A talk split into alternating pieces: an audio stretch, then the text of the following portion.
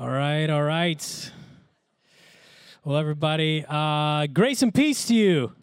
Grace and peace. Grace and peace, seriously, to you guys. And if you need a seat, I know we're getting a little packed in this room. Uh, for whatever reason, nobody ever sits in the front row. So uh, it probably has something to do with me, and that's okay. I'm okay with that. Uh, hey, it's so good to be back. I had a rare Sunday off last week. Thanks for giving me the week off. I appreciate it. Uh, I was at the beach with my two kids, uh, two older kids, actually. I have three kids now. I uh, should remember that. Uh, but I appreciate the week off. I'm so excited to be back with you. And we're in the middle of this uh, series that I've just loved so far. Uh, we're calling I Like Jesus, comma, but. Uh, this idea that so many of us in this room and in our culture, our friends, uh, they, they like the idea of Jesus. His teachings, uh, his life seems pretty cool, uh, but there are barriers uh, to getting there. Uh, the first week I talked about this idea of I like Jesus, uh, but I don't like church or religion. Uh, last week we talked about this idea I like Jesus, but God seems harsh or he seems mean. And this week I am super excited uh, because we're talking about this concept. I like Jesus, but I don't want to be weird. I don't want to be weird. Um, and when we say a word like weird, it's a tricky word, right? Because in our culture, uh, weird is actually a good word in a lot of cases, right? Like we like uh, uniqueness, we like individuality. Uh, I was at my uh, the place I go get my haircuts recently, and on the wall it said, "You do you." You know, that's the common phrase. You do you, you be you. We like uh, individuality. We love that.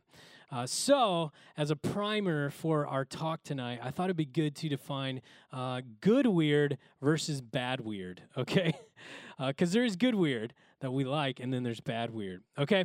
Uh, so, let's play this game together, good weird versus bad weird. Here's good weird is sort of like uh, a local, uh, a locale, like a cultural weirdness. I got a picture of uh, one of my favorite cities, uh, Keep Austin Weird. We have that picture, yeah, yeah.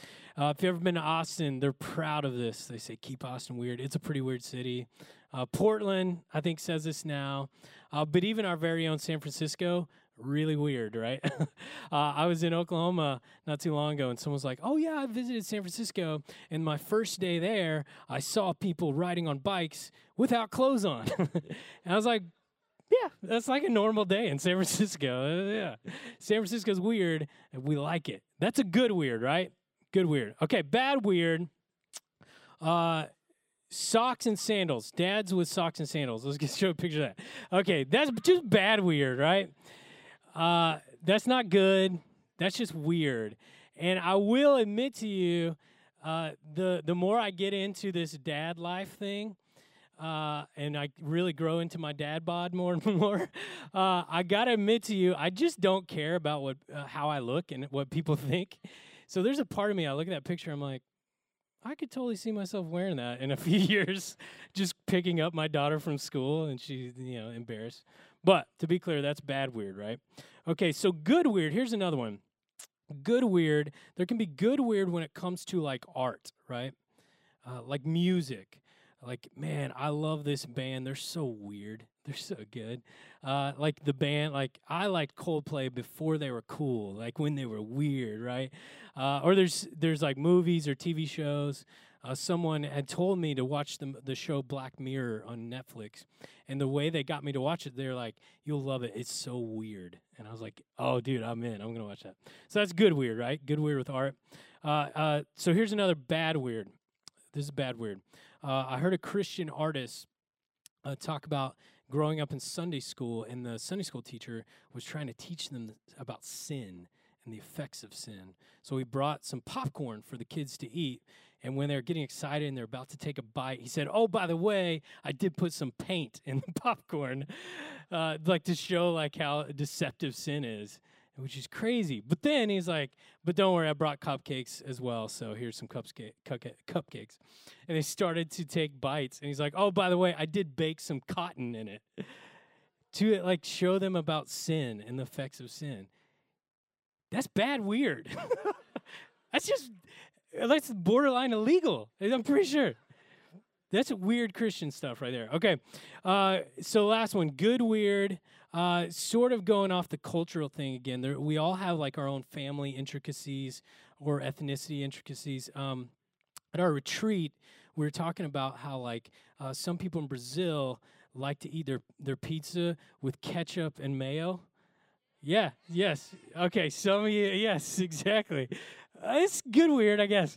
Uh, and then someone there was from Germany, and they were like, for breakfast, we eat uh, pretzels and sausages. You know, that was a weird one. For me, I'm from Oklahoma, and we eat this thing. I call it lovingly, I call it oki sushi. And it's basically, it's a dill pickle, uh, like a piece of a dill pickle, uh, surrounded by cream cheese, and then with a slice of dried beef around it. And it looks like a sushi roll, and we eat it. And it's so good. It's so good. It, it, someone said no, and you're wrong. Uh, so this is supposed to be good weird. Okay, so we all have our weird, like, that's a good weird. Last bad weird, uh, this would be another Christian thing. Uh, we don't have a lot in the Bay Area, but, like, churches around the country do these church signs, and they have these sayings. And I looked at a bunch of them. I picked a couple of good ones. If the devil is offering you a treat, it is a trick. That's bad weird, man. That's bad weird. Okay, one more. Some of these were inappropriate. I'm not going to show them. Life is cray-cray. Try Jesus. He is the way way. Oh, my God. Uh, that is bad weird. Bad weird. So tonight, my friends, obviously, we are talking about the bad weird. Uh, I like Jesus, but I don't want to be weird. Christians have a stigma for being bad weird, right? For being awkward, uh, being a little out of touch with the world, unrelatable to real life. We sort of have our Christianese. We have our own jargon, our own sayings, our own language. Uh, for years now, when I go to get haircuts, I dread this part where they ask me, hey, what do you do? And I'm like, uh, okay, should I tell them I'm a musician? No. So I inevitably, I tell them I'm a pastor. And uh, sometimes, no joke, they'll have a confession time where they'll tell me all about their life. Uh, sometimes they just stop talking to me. Uh, but a couple of years ago, one of the people cutting my hair said, oh, that's interesting. Like, you seem pretty normal. And I was like, oh, thank you. Thank you. Thank you. So the question tonight, does being a follower of Jesus mean that we have to be weird? Do we have to be out of touch? Do we have to be unrelatable? Uh, and tonight, there's some good news and there's some bad news. It's one of those kind of situations. Uh, the good news, the answer is no, okay? The answer is no, uh, but also the answer is yes. Okay, here's the big idea tonight. Uh, to follow Jesus, uh, you don't have to be weird, but you do have to be different. To follow Jesus, you don't have to be weird, bad weird, but you do have to be different, or rather you will be different if you follow Jesus. Uh, so as we're doing this entire series, Uh, we want to focus on the life of Jesus and look at directly at him. Uh, so let's do that together. Uh, if you have your Bibles, uh, if you have some kind of app or these things called paper Bibles, uh, you can turn with us uh, to Matthew nine, uh, verse ten. We're going to show it on the screens as well. Uh, but in Jesus' day, uh, it was common to show your holiness Uh, by separating yourself from people that were unclean. There was a group of people called the Pharisees, and many scholars believe the, the word Pharisee actually meant to separate, to be separate. And they would separate themselves from people that were unclean as an act of holiness. They would separate themselves from people that were impure. So as Jesus came along uh, as a potential Messiah, you would think that he would, uh, he would separate himself to a great length, that he would really get a far away from impure people to show how holy he was. Uh, but we see this in Matthew chapter nine. As Jesus reclined at a table in the house, uh, this is what they would do. In a, uh, they didn't have Netflix. They didn't have party games. They didn't have phones. Uh, they would recline together after they ate. It's pretty cool. Uh, reclined at a table in the house, behold, many tax collectors and sinners came and were reclining with Jesus and his disciples, we talked about this a lot, tax collectors, uh, you can just use that phrase to say any kind of despised person, any kind of hated person. And sinners, they came and they reclined. They were chilling. Chilling? Is that the right way to use that phrase? I keep showing how uncool I am constantly. Do you guys want to chill with me at some point? Okay, anyways.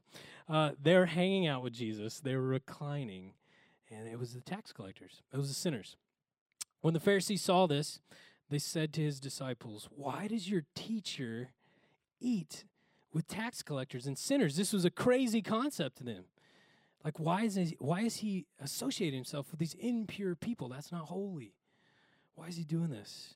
But when he heard it, he said, "Those who are well have no need of a physician, but those who are sick.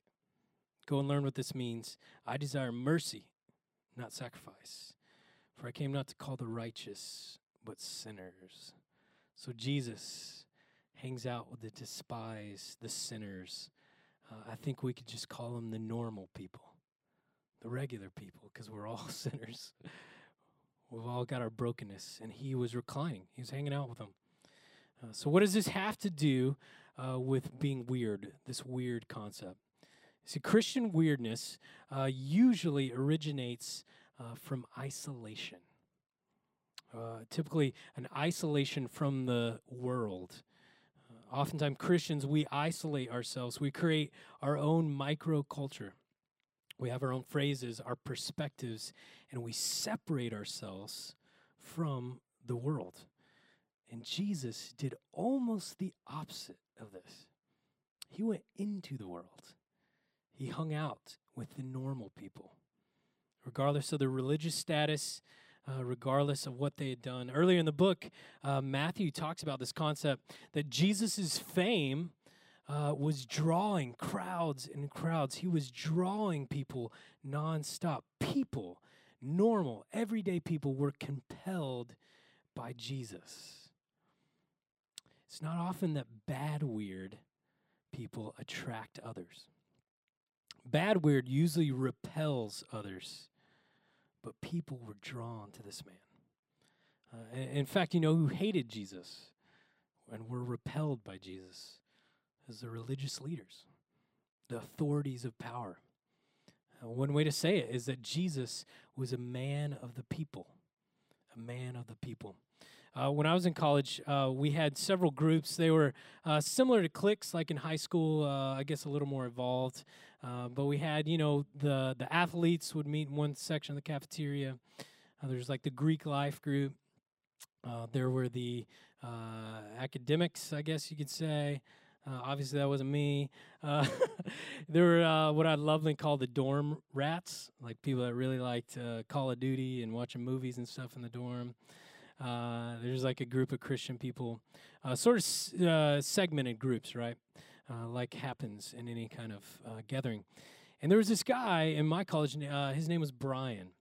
And Brian had come to college uh, to play football, and in his first year, he got injured.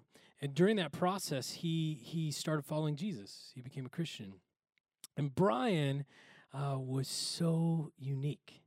He was so different uh, because Brian would sort of float from group to group. Uh, he was still friends with his football buddies. He actually led a little Bible study with a few of them. Uh, but then he would go from his football buddies, and then he was also part of a fraternity. And, you know, he'd go to fraternity parties with them. Uh, but then he'd join us, like the dorm rats. Uh, he would come. He loved movies and video games. One night, I remember we watched The Matrix, the original Matrix. You guys remember that? It was revolutionary. Uh, we watched it three times in a row one night. uh, uh, we had nothing better to do, I guess. It was a great movie. Uh, so he would do that with us, and then he would go uh, to the Christian group. Like he, he helped lead our Christian ministry. Uh, he would go, there was a group of international students that would uh, have a boom box outside the library and would break dance. And he would go out there and like break dance with them. Uh, there was a group of like sort of, I guess, hippie kind of people that were still doing hacky sack. You guys remember hacky sack? And he would go and he would play hacky sack. It was fascinating because everybody liked Brian. Everybody was drawn to him, his humility, his humor, his uh, kindness. And Brian was not limited uh, to one kind of group, one kind of people group. Uh, he was a Christian, but he drew people to himself. And I learned so much from Brian in those days because I grew up in a microculture where I thought as a Christian, my goal was to separate myself as much as possible, to make sure I didn't go to certain parties or I didn't say certain things or listen to certain kind of music. And what I learned as I watched Brian was like, oh, oh, I actually want to enter into the world. Because here's the reality that he knew: all people are our people. All people are our people. Brian uh, drew people to himself, and people were drawn to Jesus. So my question is, is this the reality today? Is this the kind of Christians that we see on T V? Is this the kind of Christian you remember from your school? Or the kind of Christians you've encountered at work? Uh, imagine with me if followers in our day were men and women of the people, people drawn uh, to the combo of humility and conviction that we had, that people were drawn by the love and compassion that we lived out, by hope and joy. Imagine what that would look like. To somewhere... Somewhere along the line, Christians got it backwards. Uh, we sought to create our own crowd, our own culture, and we forgot that all people are our people. So, following Jesus doesn't mean you have to be weird. When we're talking about bad word, you don't have to be weird. If anything, I would say this: following Jesus would make your life compelling and would draw people to you. So, you don't have to be weird, but, but, you do have to be different. Earlier in the book of Matthew, uh, Jesus gives the most famous uh, sermon in history. Uh, it's called the Sermon on the Mount. And people gathered together, and as they gathered and they listened to him, uh, he said shocking, countercultural things. Uh, he said some things that just blew people away. And so I just want to show you some quick excerpts from the Sermon on the Mount. And a lot of you, you've heard these before, but put yourself uh, in the situation of hearing this for the first time. How crazy this is. The first one, uh, he says this in the Sermon on the Mount: "Blessed are you when others revile you and persecute you." So he says you're blessed. With, you're blessed when that happens to you. "And all kinds of evil against you falsely on my account." How counter is that? How weird is that? Blessed are you when people do that to you. Then he says this in verse twenty-nine: "If your right eye causes you to sin, tear it out, throw it away." uh, obviously using a little hyperbole right there. I think even a little like, uh, I think Jesus had a little bit of comic timing. Uh, but how weird to hear him say that, to take purity Uh, with God so seriously that he says this. And then he says this: uh, "You've heard it said, an eye for an eye, a tooth for a tooth." This was common ancient wisdom. But Jesus says this: "Do not resist the one who is evil. But if anyone slaps you on the right cheek, eh, turn to him the other also." Just let him slap you on the other one. "If anyone would sue you and take your tunic, go ahead and let, let him have your cloak as well." Totally weird, totally backward, totally countercultural, what he's telling his followers to do. And then he says this: uh, "You've heard it said, love your neighbor, hate your enemy." Pretty common type wisdom. "But I say, love your enemies." Love your enemies. Still to this day, that's super countercultural, right? Then he says this: "Do not lay up for yourselves treasures on earth," which is what human beings have been doing uh, for the for entirety. We've laid up treasures on earth. That's what we do. We accumulate treasures. He says, "Don't do this, where moth and rust destroy, thieves break and steal, but lay up for yourselves treasures in heaven, where moth and rust uh, don't destroy, where thieves do not break and steal." Who is this man? Who is this person that comes along and tells his followers to do things completely different, countercultural. See, here's the deal. Jesus was a man of the people, but he was not like the people. He was not one of the people. He was not weird, but he was definitely not normal. Uh, when I was uh, in high school, I've told you guys this before. It might be hard to believe, but I played basketball, okay? And at one point, this is going to be even harder to believe, but I was invited in my senior year to an all-star game, okay? Uh, lest you think I'm bragging, I went to a super small school. Uh, we I actually had thirty people in my graduating class, okay? Really small, like the smallest of the small. So I just got invited to this uh, small-town all-star game in Oklahoma. And uh, truly was not a big deal. Uh, we get to this all-star game. Most people, like me, from these small towns were, uh, how you say, short, uh, slow, uh, uncertain of why we were invited. Uh, that was the majority of us. And then uh, in walks uh, this giant of a man. I actually have a picture of him. He's a real person. His name was Kevin Bookout. Uh You can't see it here, but he was a giant. He ended up going to play for the University of Oklahoma, played in the pros for a while. And so we were all collected together, small-town shorties like myself, and Kevin Bookout walked in. And uh, I don't know if you guys have been watching the World Series, but uh, or the like the playoffs. I also have a picture of Aaron Judge and uh, Jose Altuve. Uh, this is this is real life. Aaron Judge is like a huge baseball player. Jose is is on the smaller side, and I just love that picture. This is how all of us looked compared to Kevin Bookout. Uh, there used to be a Sesame Street song that said, uh, "One of these things is not like the other." And as we started this practice with this All-Star game, it was like, uh, "One of these things is not like the other." This guy's like ten inches bigger than us, and we would try to shoot. And he would just stand there, like un not entertained at all, and just blocking our shots. He was not like us. It was obvious. He was different. And this was Jesus. He was a man of the people. He was a man of the people, but he was obviously different. He lived differently. His way was different. He was not weird, but he was not normal. Make no mistake, uh, he was radical. He was a revolutionary. See, the things Jesus said uh, and did changed hearts. They changed the status quo. They changed history. We can take Kevin Bookout down. He's done. See, here's the deal. You don't get crucified for fitting in, for being normal, for being unseen. You don't get crucified uh, by just being normal. You get crucified for starting a countercultural movement. You don't change history or create a revolution by being normal. So for us, uh, we don't have to be weird, but if we decide to follow Jesus, it will make us countercultural.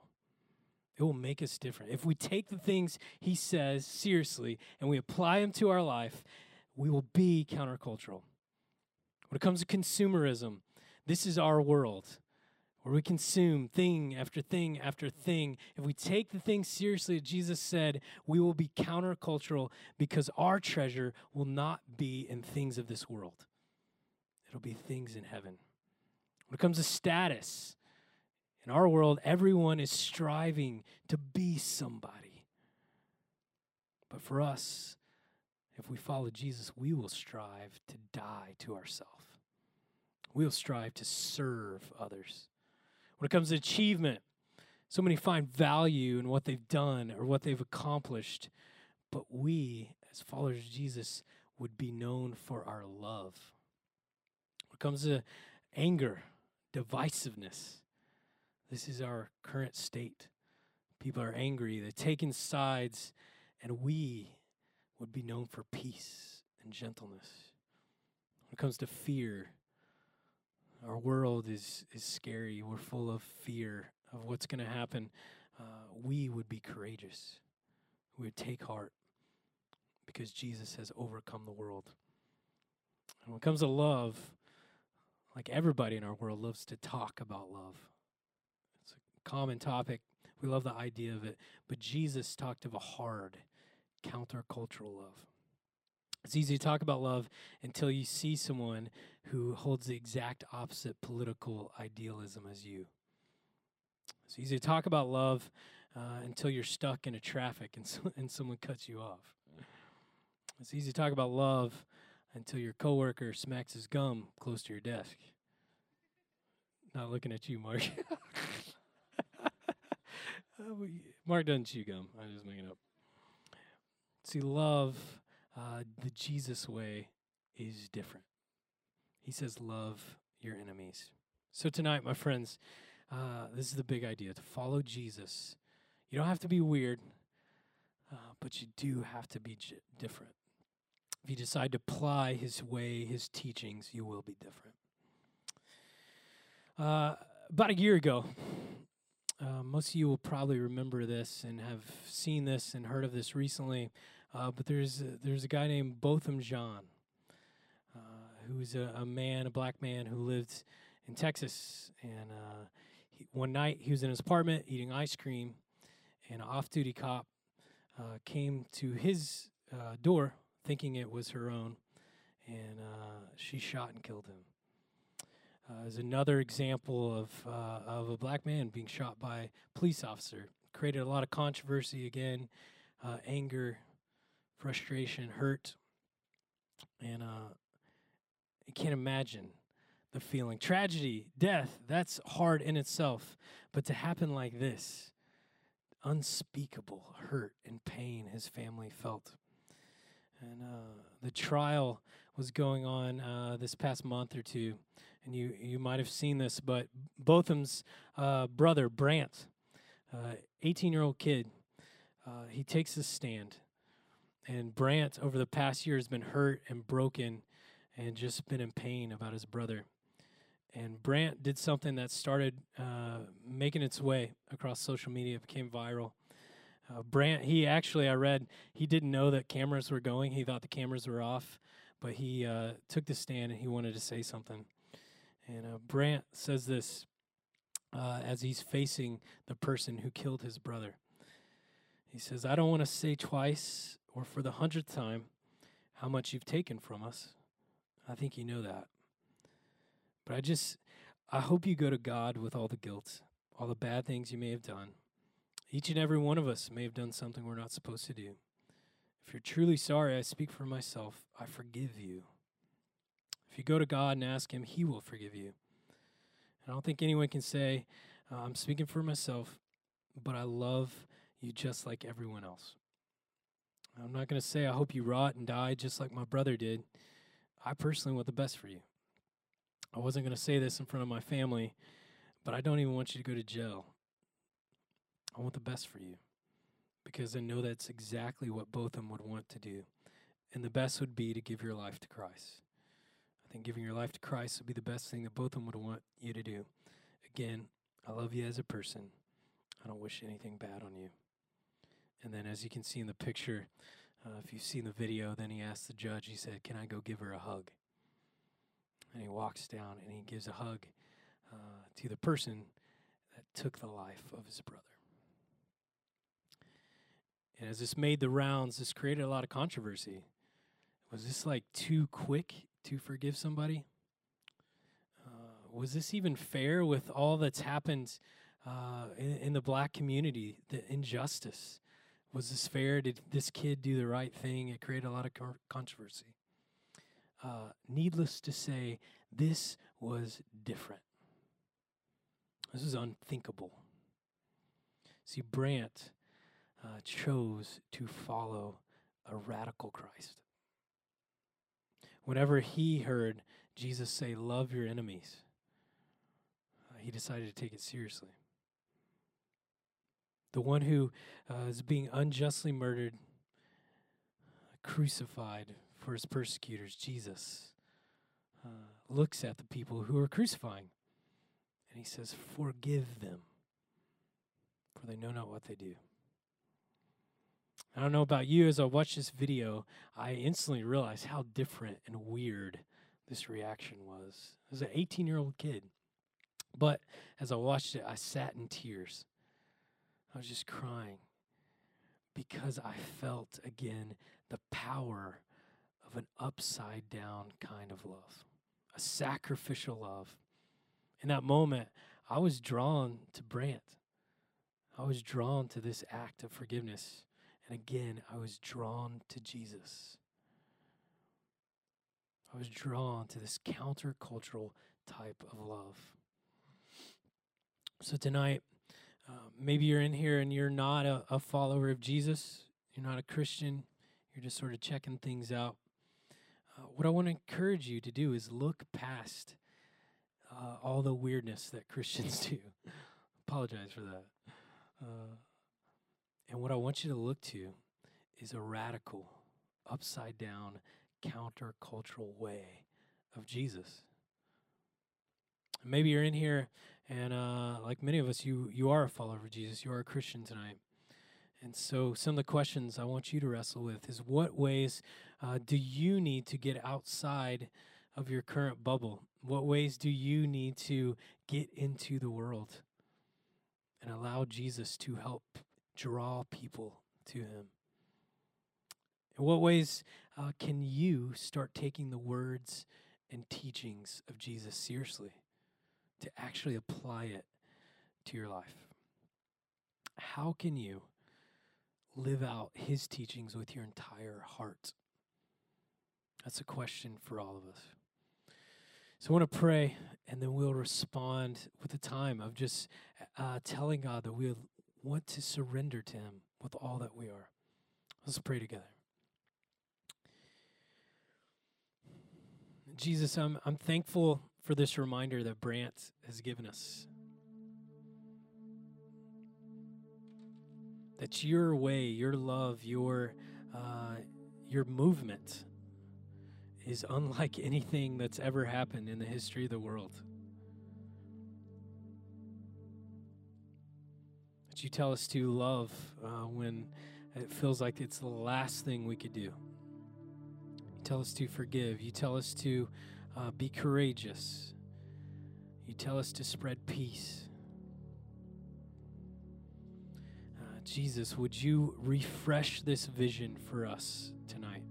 Many of us have forgotten how revolutionary, how uh, magical, how radical this movement is of yours. And God, would you refresh that? Would you renew that in our hearts and our minds? That this is what we want to give our lives to. This is why we're in it. It's not about church. It's not about a group of people. It's not about Menlo Church. It's about following your way, your movement. We would ask that you would spread it more and more, because people are desperate and hungry for this life-giving purpose. So Jesus, as we respond, as we finish out this night, uh, would you help us open up our hearts to you? Would you show us the places in our life where we just need to surrender? We need to take you seriously at your word. We need to give our lives for your cause, for your kingdom. So Jesus, would you continue to work in our hearts? Uh, would you continue to speak to us? It's your name we pray. Amen. Amen. Let's all stand back up together.